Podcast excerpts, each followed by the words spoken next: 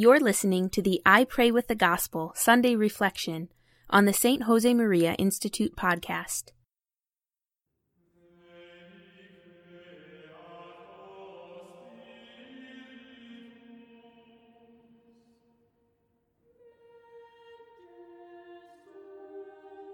In the name of the Father, and of the Son, and of the Holy Spirit.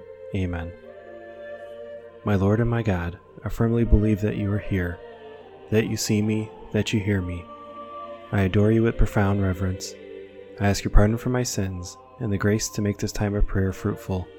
My Immaculate Mother, St. Joseph, my Father and Lord, my guardian angel, intercede for me.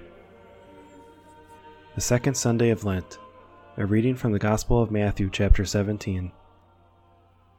And after 6 days Jesus took with him Peter and James and John his brother, and led them up on a high mountain apart. And he was transfigured before them, and his face shone like the sun, and his garments became white as light. And behold, there appeared to them Moses and Elijah talking with him. And Peter said to Jesus, Lord, it is well that we are here. If you wish, I will make 3 booths here, one for you, one for Moses, and one for Elijah.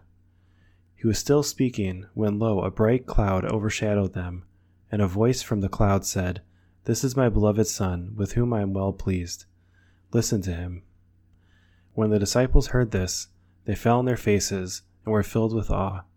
But Jesus came and touched them, saying, Rise and have no fear. And when they lifted up their eyes, they saw no one but Jesus only. How good it is to be with you, Lord, and to be able to talk to you as Elijah and Moses did, face to face. And we still listen to the echoes of the voice of the Father, giving us a commandment, listen to him. How I would love to listen to you, Lord, as Moses did, as Elijah and Peter and James and John. And to Peter, who did not know what to say, we can answer, Say nothing, Peter. It is time to keep silent and contemplate. Silence is an important part of our prayer, because if we talk, we don't listen, and prayer is a dialogue, not a speech. Some people panic when there is silence, like the boy who reluctantly accompanied his parents to a concert of classical music. In the middle of a symphony, there were 3 seconds of silence broken by the voice of the boy shouting, Now what? I can't hear anything. No one had explained to him that silence is an important part of music, and it is also marked in the score. Silence is an important part of prayer too, and it's also a part of the score. At times, God needs us to remain silent in order to communicate what he wants us to know. Don't panic if you spend a few minutes in silence. Mary, my mother, teach me. That's what you did in Bethlehem, in Nazareth many times, and especially beside the cross. As St. Teresa of Calcutta said, we need to find God, and God cannot be found in noise and restlessness.